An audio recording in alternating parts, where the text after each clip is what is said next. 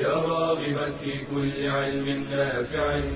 ينمو العلم ويتقدم بتقنياته ومجالاته ومعه نطور أدواتنا في تقديم العلم الشرعي. أكاديمية زاد. زاد أكاديمية ينبوعها. صاف صاف ليروي غلة الظمآن. والسيرة العلياء عطرة الشدى. طيب يفوح لأهل كل زمان. بشرى لنا أكاديمية للعلم كالأزهار في البستان. بسم الله الرحمن الرحيم. الحمد لله رب العالمين. والصلاة والسلام على المبعوث رحمة للعالمين. نبينا محمد وعلى آله وصحبه أجمعين. أما بعد السلام عليكم ورحمة الله وبركاته. نبينا صلى الله عليه وآله وسلم هو خير البشر وهو سيد ولد آدم صلى الله عليه وآله وسلم. وعلى الرغم من أنه أكمل البشر بلا شك ولا ريب إلا أنه بشر مما يعني أنه تختلجه مشاعر بشرية مختلفة. وهذه نعمة من الله عز وجل أن لم ينزل إلينا ملكا إنما أنزل إلينا خير البشر وسيد ولد آدم صلى الله عليه وآله وسلم. الرسول يعتلج في صدره مشاعر الرضا والسخط الفرح والحزن قد يسر من أمر وقد يسوءه أمر آخر. وتبرز قيمة هذا العنصر الأخلاقي في حياته عليه الصلاة والسلام. ونراها واضحة في سيرته لأن الرسول لم يكن عليه الصلاة والسلام جامد المشاعر. لم يكن عليه الصلاة والسلام بلا أحاسيس. فإن ذلك نقص وعيب في الإنسان. والرسول عليه الصلاة والسلام ليس كأي شخص آخر بل هو الأسوة والقدوة الذي بعثه الله عز وجل للبشرية جمعاء. وعليه إن أنت راقبت ودرست مشاعره عليه الصلاة والسلام لوجدت أن لها بعدا راقيا حيث صانها عليه الصلاة والسلام من الإفراط ومن التفريط وأعطى لها بعدا راقيا حين ربطها بقضية الثواب والحساب. فقال صلى الله عليه وآله وسلم تبسمك في وجه أخيك صدقة. وقال لأبي ذر رضي الله عنه وأرضاه لا تحقرن من المعروف شيئا ولو أن تلقى أخاك بوجه طلق. اذا الضحك المزاح هذه من الأمور المشروعة التي نلمسها في نصوصه القولية عليه الصلاة والسلام وفي الأحاديث الفعلية. الضحك والمزاح أمران فطريان تحتاجهما النفس البشرية للتخفيف من قسوة هذه الحياة ومن همومها ومن مشاكلها وأعبائها ولا حرج فيها البتة ما دامت منضبطة بسنة النبي عليه الصلاة والسلام وهديه وما دام لا يترتب عليها ضرر بل الشيء اليسير منها مطلوب ومرغوب لأن النفس تعتريها حالات من السآمة. والنبي عليه الصلاة والسلام كان يداعب أهله ويمازح أصحابه ويضحك لضحكهم. الإمام النووي رحمه الله يقول المزاح المنهي عنه هو الذي فيه إفراط ويداوم عليه فإن هذا يورث الضحك وقسوة القلب. ويشغل عن ذكر الله ويؤول في كثير من الأوقات إلى الإيذاء ويورث الأحقاد ويسقط المهابة والوقار. فأما من سلم من هذه الأمور فهو المباح الذي كان يفعله النبي عليه الصلاة والسلام. إذا خير الأمور القصد والوسط وهو فعله عليه الصلاة والسلام. قد تجد من الناس من يفرط في الضحك والمزاح ويرغب فيه ويبذل فيه الأوقات. وبالمقابل قد تجد من يمنع منه ويحرمه ويجعل هذا الدين دينا حزينا مليئا بالكآبة والسآمة ظنا منه أن هذا هو السمت للعلماء وأن هذا هو الحال للأتقياء. قال رجل لسفيان بن عيينة رحمه الله المزاح هجنة؟ أي هل هو مستنكر؟ قال بل هو سنة ولكن لمن يحسنه ويضعه في موضعه. هذا الهدي النبوي غفل عنه كثير من المسلمين لأنهم الآن في ظل التواصل الاجتماعي والقنوات الفضائية والترف وكثرة المال والانشغال بالدنيا واتباع الشهوات والشبهات أصبح شغل الناس الشاغل الفكاهة والمزاح. فتجد قنوات فكاهية مسرح مسرحيات هزلية أفلام مليئة بالسخرية والضحك وتوافه الأمور. بل إن من الناس من كسب عيشهم عن طريق هذه الأمور التافهة. يعني يقولون هذا كوميدي. وهذا يعني محترف عنده برامج stand-up comedy ويقول يعني يعني يأخذون عليها اموالا. ويتقاضون عليها مبالغ طائلة. لماذا؟ لأن الناس في فراغ. الناس في إفراط. الناس في غفلة عن الله عز وجل. خير الهدي هدي النبي صلى الله عليه وآله وسلم. فكيف كان هديه في المزاح؟ أتى رجل إلى النبي عليه الصلاة والسلام يطلب منه دابة تحمله يركبها للجهاد في سبيل الله. فقال عليه الصلاة والسلام إنا حاملوك على ولد ناقة. طبعا المتبادر إلى الذهن أن الناقة ولدها يعني جمل صغير دوبه مولود.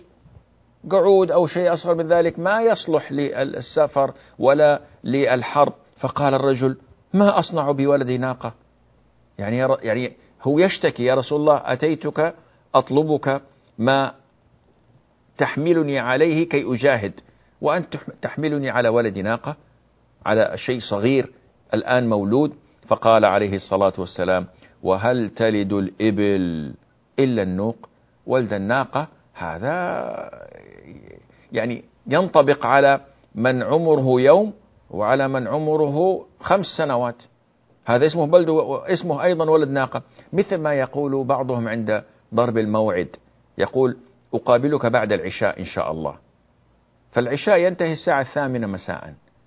فإذ به يأتي الساعة الحادية عشر. فيلومه صاحبه. يقول تأخرت. يقول وعدتك بعد العشاء. وأتيت بعد العشاء.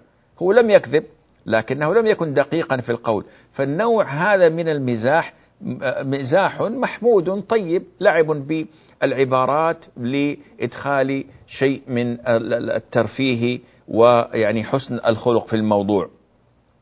الرسول عليه الصلاة والسلام كما يقول أنس رضي الله عنه وأرضاه ربما زار أخا فطيما له كان عنده عصفور نغري صغير ومات.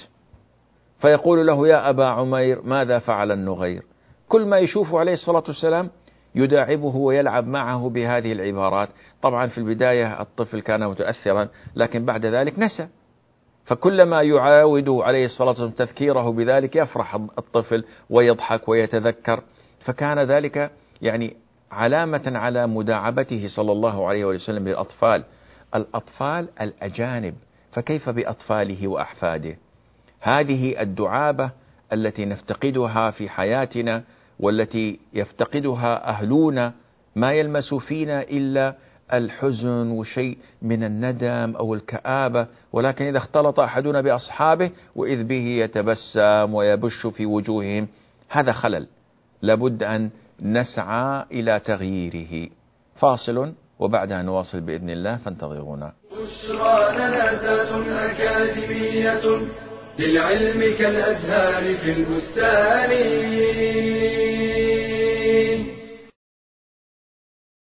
به تنكشف الكربات وتستنزل البركات وتستجلب الرحمات. إنه الدعاء مخ العبادة وباب الخير والسعادة. وللدعاء آداب منها توحيد الله تعالى والإخلاص له في الدعاء. إطابة المأكل والملبس استقبال القبلة ورفع اليدين. حضور القلب مع اليقين في الإجابة. الثناء على الله تعالى قبل الدعاء بما هو أهله. الصلاة على النبي صلى الله عليه وسلم. التوسل إلى الله بأسمائه الحسنى وصفاته العلى. الإكثار من المسألة والإلحاح فيها. إخفاء الدعاء وعدم الجهر به. الجزم في الدعاء وقوة اليقين. عدم استعجال الإجابة. ومن الأمور المعينة على إجابة الدعاء تحري الأوقات والأماكن الفاضلة والأحوال المناسبة.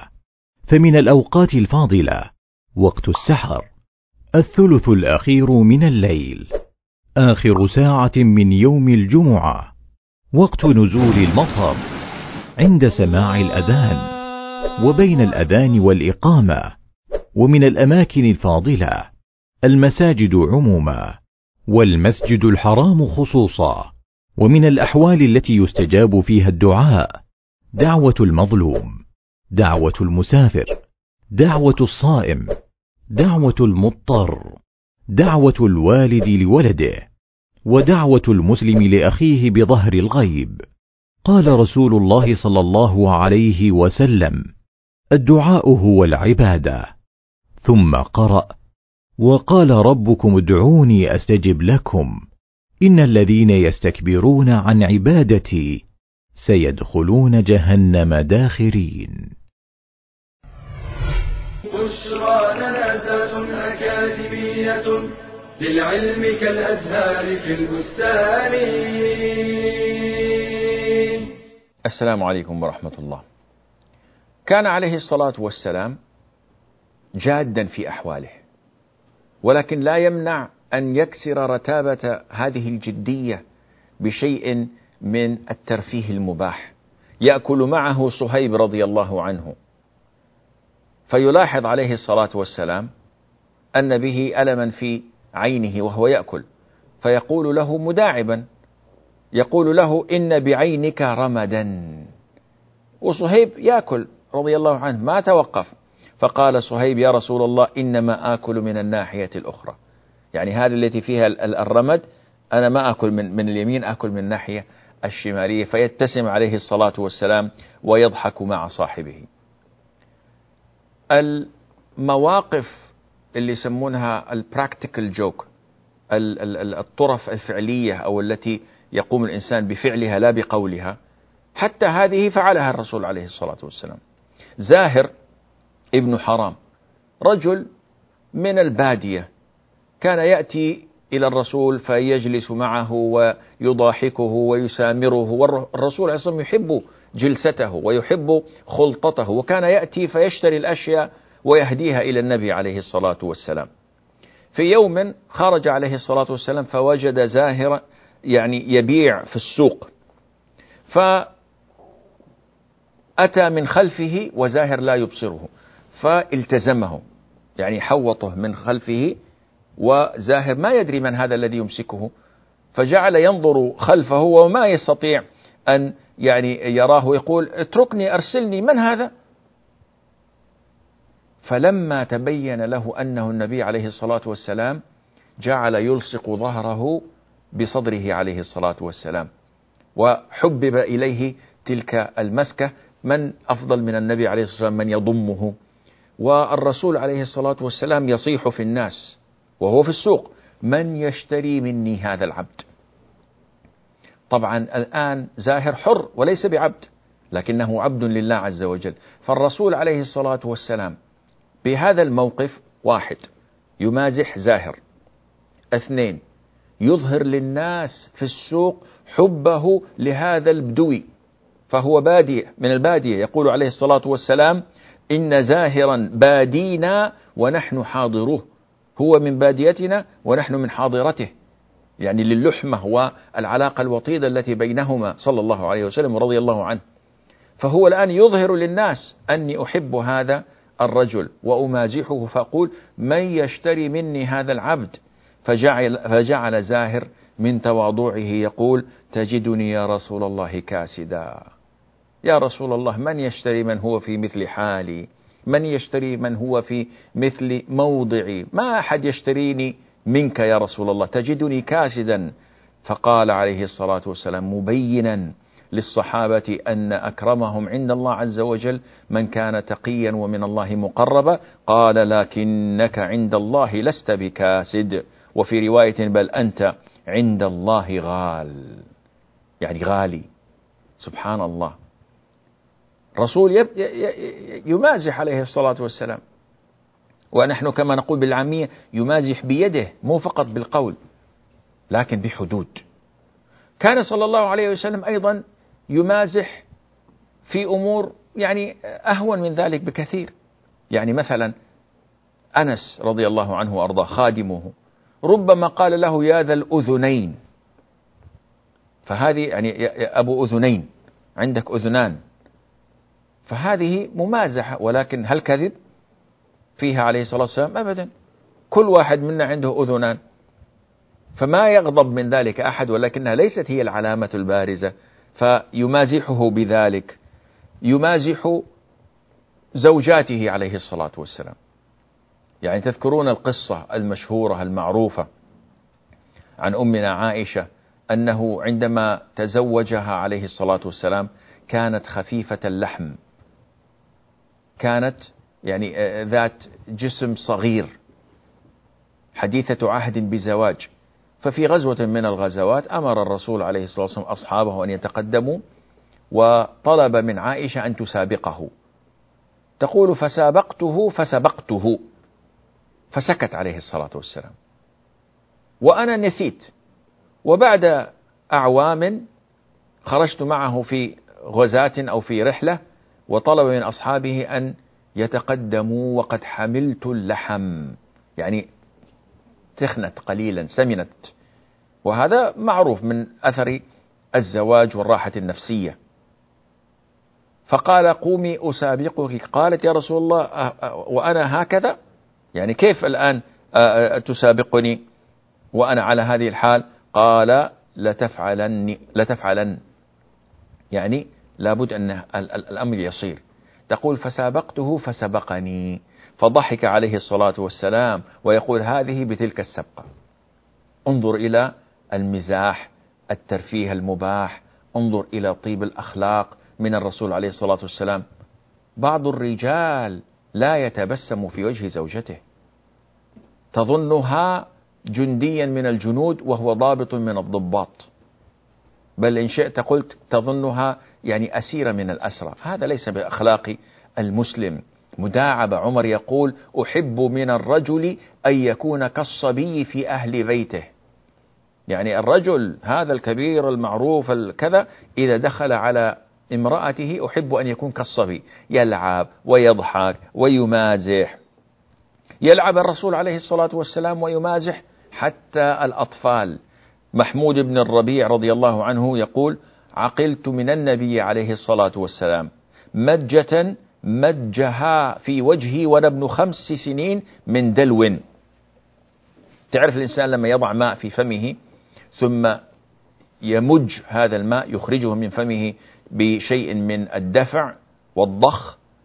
محمود هذا رضي الله عنه وأرضاه يقول وأنا ابن خمس سنوات. يعني هذا من صغار صغار الصحابة.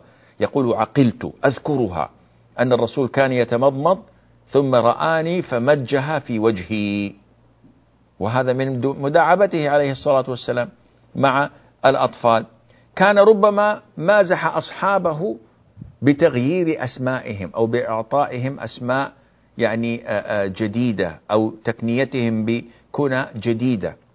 أمنا فاطمة رضي الله عنها وأرضاها ابنة النبي عليه الصلاة والسلام فاطمة محمد سيدة أهل الجنة.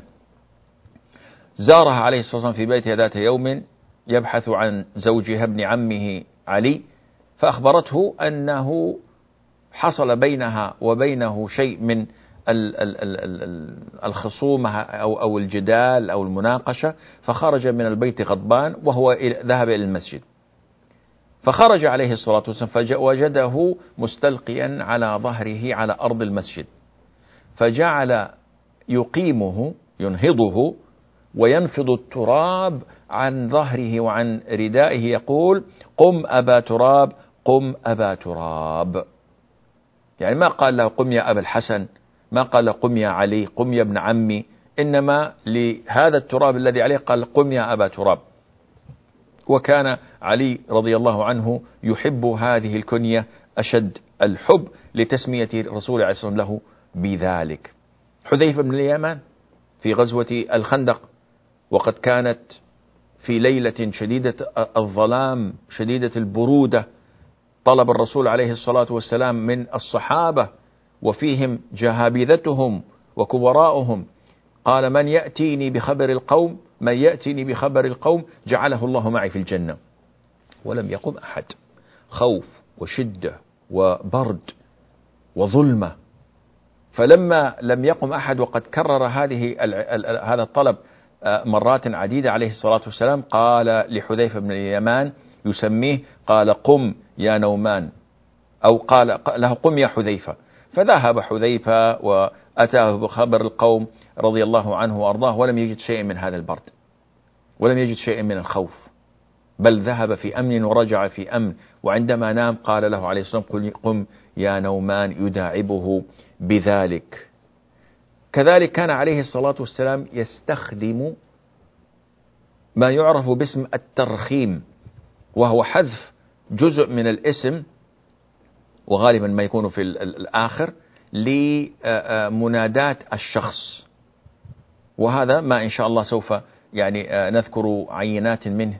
بعد الفاصل فانتظرونا بإذن الله. بشرى لنا أكاديمية للعلم كالأزهار في البستان.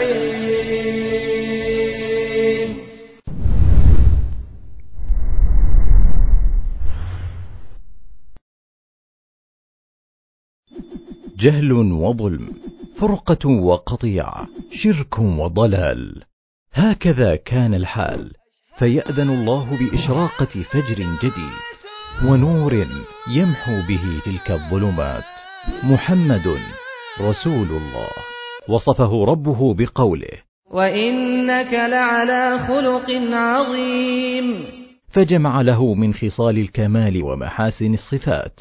ما لم ينله أحد من البشر. فقد ثبت أنه كان أوفر الناس عقلا. أجودهم نفسا أرحبهم صدرا. أشدهم حياء كان أشجع الناس وأزهدهم في الدنيا وأكثرهم تواضعا. يعين أهله ويخيط ثوبه ويخدم نفسه. يزور المسلمين وغير المسلمين ويعود مرضاهم ويدعوهم إلى الخير. كان صادق اللهجة راسخ المبدأ أعدل الناس أرفقهم بالضعفاء. أنصف المرأة والطفل وشملت رحمته حتى الحيوان. أثنى عليه حتى المنصفون من غير المسلمين. فيقول الألماني يوهان غوتا إننا أهل أوروبا بجميع مفاهيمنا. لم نصل بعد إلى ما وصل إليه محمد. ويقول الإنجليزي جورج برناتشو إن العالم أحوج ما يكون إلى رجل في تفكير محمد. بل قال تولستوي الأديب العالمي. إن شريعة محمد ستسود العالم لانسجامها مع العقل والحكمة ولنصرته لنعرف قدره ومكانته ولننشر في الناس فضائله ومكارمه. ولنقتدي به ونمتثل أمره ولندب عن شريعته وندفع عنها الشبهات. فلو لم يكن للنبي صلى الله عليه وسلم من الفضل إلا أنه الواسطة في حمل رسالة رب العباد إلى عباده وتعريفهم به لكان فضلا لا يستقل العالم بشكره ولا البشرية بمكافأته. فقد عاش حياته يبلغ الخير لأمته ولم يكتف بهذا. بل سأل ربه أن يشفعه فيهم يوم القيامة. وصدق الله. وما أرسلناك إلا رحمة للعالمين.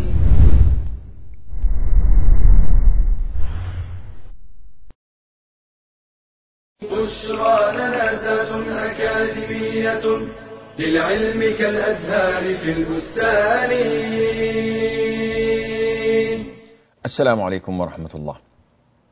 الرسول عليه الصلاة والسلام كان ينادي أصحابا له بطريقة مختلفة عن أسمائهم، فمثلا يقول يا أبا هر لعبد الرحمن بن الصخر الدوسي رضي الله عنه وهو اسمه أبو هريرة يعرف عند الناس لكن في بعض الأحيان يداعبه عليه الصلاة والسلام فيقول يا أبا هر كما كان يكثر من قول يا عائش وهي عائشة. وأيضا ذاك الصحابي أنجشة يقول له يا أنجش رفقا بالقوارير. فهذا النوع من اللعب بالأسماء وتحويلها وتغييرها أو ترخيمها هذه من الأمور الطيبة. واحد ما يقول يا أخي لماذا تسميني باسم غير اسمي؟ لا هذا ما يجوز هذا غلط هذا تغيير. لما يعني سميت به أبدا يا أخي. الأمر واسع الأمر واسع. إذا كان أنس يقول له يا ذا الأذنين. عمر رض... ابن عمر رضي الله عنه عنهما يقول صاحبه يا أبا بطين يعني اللي ما يهمك إلا بطنك ونحو ذلك. هذا لا حرج فيه إن شاء الله البتة. من مزاحه عليه الصلاة والسلام ما جاء في الحديث والذي هو مرسل ومن أهل العلم من ضعفه ومنهم من قبله. فعن الحسن قال أتت عجوز إلى النبي صلى الله عليه وآله وسلم فقالت يا رسول الله أدعو الله أن يدخلني أن يدخلني الجنة. أدعو الله أن يدخلني الجنة. عجوز. امرأة يعني بلغت من الكبر عتية. فقال يا أم فلان إن الجنة لا يدخلها عجوز. قال فولت تبكي فقال أخبروها ألحقوها. لا تروح تصدق. هو صحيح. ما قلته ليس بكذب أنا لا أكذب. ولا أقول إلا حقا. لكن يعني لابد أن ينظر هل الكلام مئة بالمئة يعني آآ آآ على ظاهره. فقال عليه الصلاة والسلام أخبروها أنها لا تدخلها وهي عجوز. إن الله عز وجل يقول إنا أنشأناهن إنشاء فجعلناهن أبكارا عربا أترابا. فل فلا يدخل الجنة إلا من كان على سن ثلاث وثلاثين. يرجعهم الله عز وجل ويعيدهم في أفضل وأحسن الصورة. إذا النبي عليه الصلاة والسلام كان يمازح وكان يضحك وكان صلى الله عليه وآله وسلم عنده التوازن الذي نحن في أمس الحاجة إليه في حياتنا. فضحكه له وقت وغضبه كما سي يعني نتذاكر إن شاء الله له وقت. مزاحه له وقت وجديته لها وقت أيضا. هذا التوازن لا بد أن يكون مضبوطا بضوابط يعني المزاح هذا. هل هو على إطلاقه؟ ابدا. لأن من الأمور التي ينبغي أن يضبط بها هذا الأمر أن لا يقع في الكذب ليضحك الناس. وهذا خلل عظيم نجده الآن ويعني نسأل الله أن يعافينا وإياكم منه. بعض الأحيان الإنسان يتحدث وربما انساق في حديثه ربما لمس كلمات الإعجاب عند مستمعيه فيأتيه الشيطان فينزغه. فربما حدث فكذب لينال إعجاب الناس وضحكهم. ولذا قال صلى الله عليه وآله وسلم ويل للذي يحدث فيكذب ليضحك القوم. ويل له ويل له ويل له. إذا عندما نرى بعض الدعاة تحولت دروسهم إلى تمثيليات هزلية. كلامهم خلا من الذكر من القرآن من السنة من ترقيق القلوب. واشتمل على الضحك والسخرية والاستهزاء والتنكيت وبلا حساب. هذا خلل. نعم لا حرج في أن يلقي الإنسان طرفة هنا أو هناك. لتلطيف الجو. ما في حرج ولا بأس بذلك لكن أن يقوم الدرس أو المحاضرة على الضحك وعلى اللعب وعلى الترفيه بهذه الطريقة الرسول عليه الصلاة والسلام كان يمزح ويضاحك أصحابه ولكنه لم يكن يقل إلا حقا عليه الصلاة والسلام وصدقا. لذا ما ينبغي أن مثلا يشتمل الضحك والمزاح على السخرية بالآخرين. يا أيها الذين آمنوا لا يسخر قوم من قوم عسى أن يكونوا خيرا منهم ولا نساء من نساء عسى أن يكن خيرا منهن ولا تلمزوا أنفسكم ولا تنابزوا بالألقاب بئس الاسم الفسوق بعد الإيمان ومن لم يتب فأولئك هم الظالمون. وقال عليه الصلاة والسلام بحسب امرئ من الشر أن يحقر أخاه المسلم. إذا ما نجده أيضا في بعض وسائل التواصل الاجتماعي من سخرية واستهزاء بشعب أو بإثنية أو بعرق أو بقبيلة وصمهم بالغباء وصفهم بالبخل.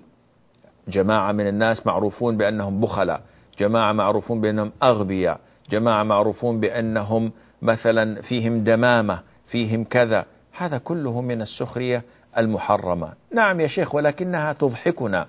هذا الضحك ما يجوز. لا يسخر قوم من قوم.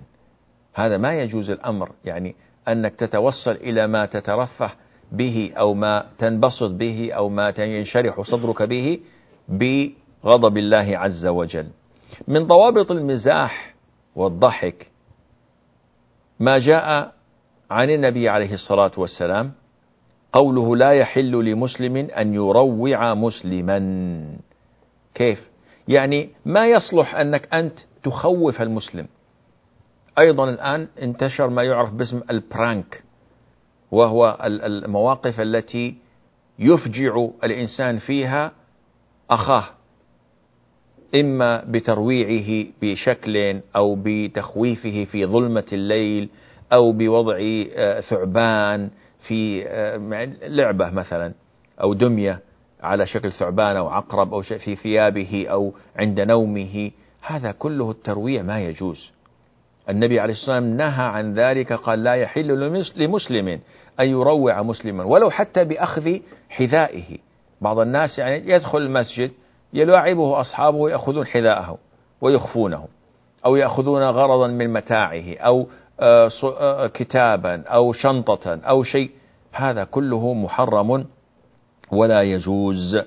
ولذلك قال عليه الصلاة والسلام وإن كانت نيتك آه، المزاح. قال عليه الصلاة والسلام يا أبا هريرة أقل الضحك فإن كثرة الضحك تميت القلب. إذا خرجنا عن حد الاعتدال وحد الاعتدال لا يعرف بالهوى إنما يعرف باتباع السنة لأن الاعتدال عندك قد يكون مختلف عما عندي. قد يكون اعتدالك تشددا عندي وقد يكون اعتدالي أنا تفريطا عندك. إذا لا يعرف ذلك إلا عن طريق السنة فالمنهي عنه هو الإكثار لأن المبالغة في المزاح والضحك يخشى من ورائه الإلهاء عن الأعباء أو تجرؤ السفهاء أو إغضاب الأصدقاء أو الوقوع فيما حرم ربنا عز وجل.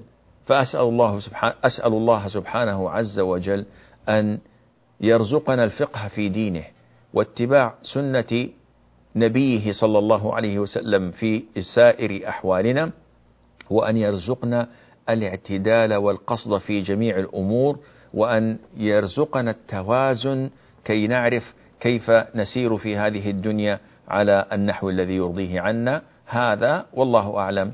ونسبة العلم إليه أسلم وصلى الله وسلم وبارك على عبده ورسوله نبينا محمد وعلى آله وصحبه أجمعين.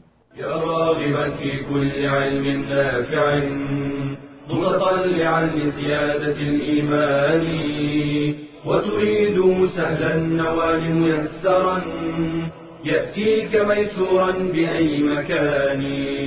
زاد زاد أكاديمية ينبوعها. صاف صاف ليروي غلة الظمآن. والسيرة العلياء عطرة الشدى. طيب يفوح لأهل كل زمان. بشرى لنا ذات أكاديمية للعلم كالأزهار في البستان.